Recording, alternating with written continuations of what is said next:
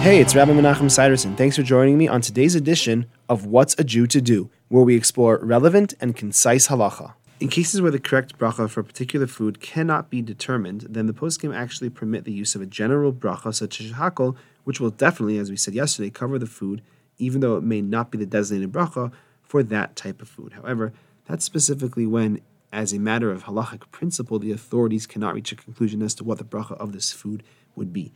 If you personally are just unsure what the bracha is, but you have reason to suspect that other people would know what it is, Let's say you're trying to eat avocado and you can't for the life of you remember is avocado ha'etz or hadama? Is it a fruit or a vegetable? Which one is it? It's ha'etz, but let's say you can't remember. So there's a clear ruling on that. It is ha'etz, and as such, it would not be acceptable to just make a shehakol instead. That's all for today. I hope you enjoyed. If you have any questions or for further discussion, please give me a call. I'd love to hear from you. 303 386 2704. Have a great day.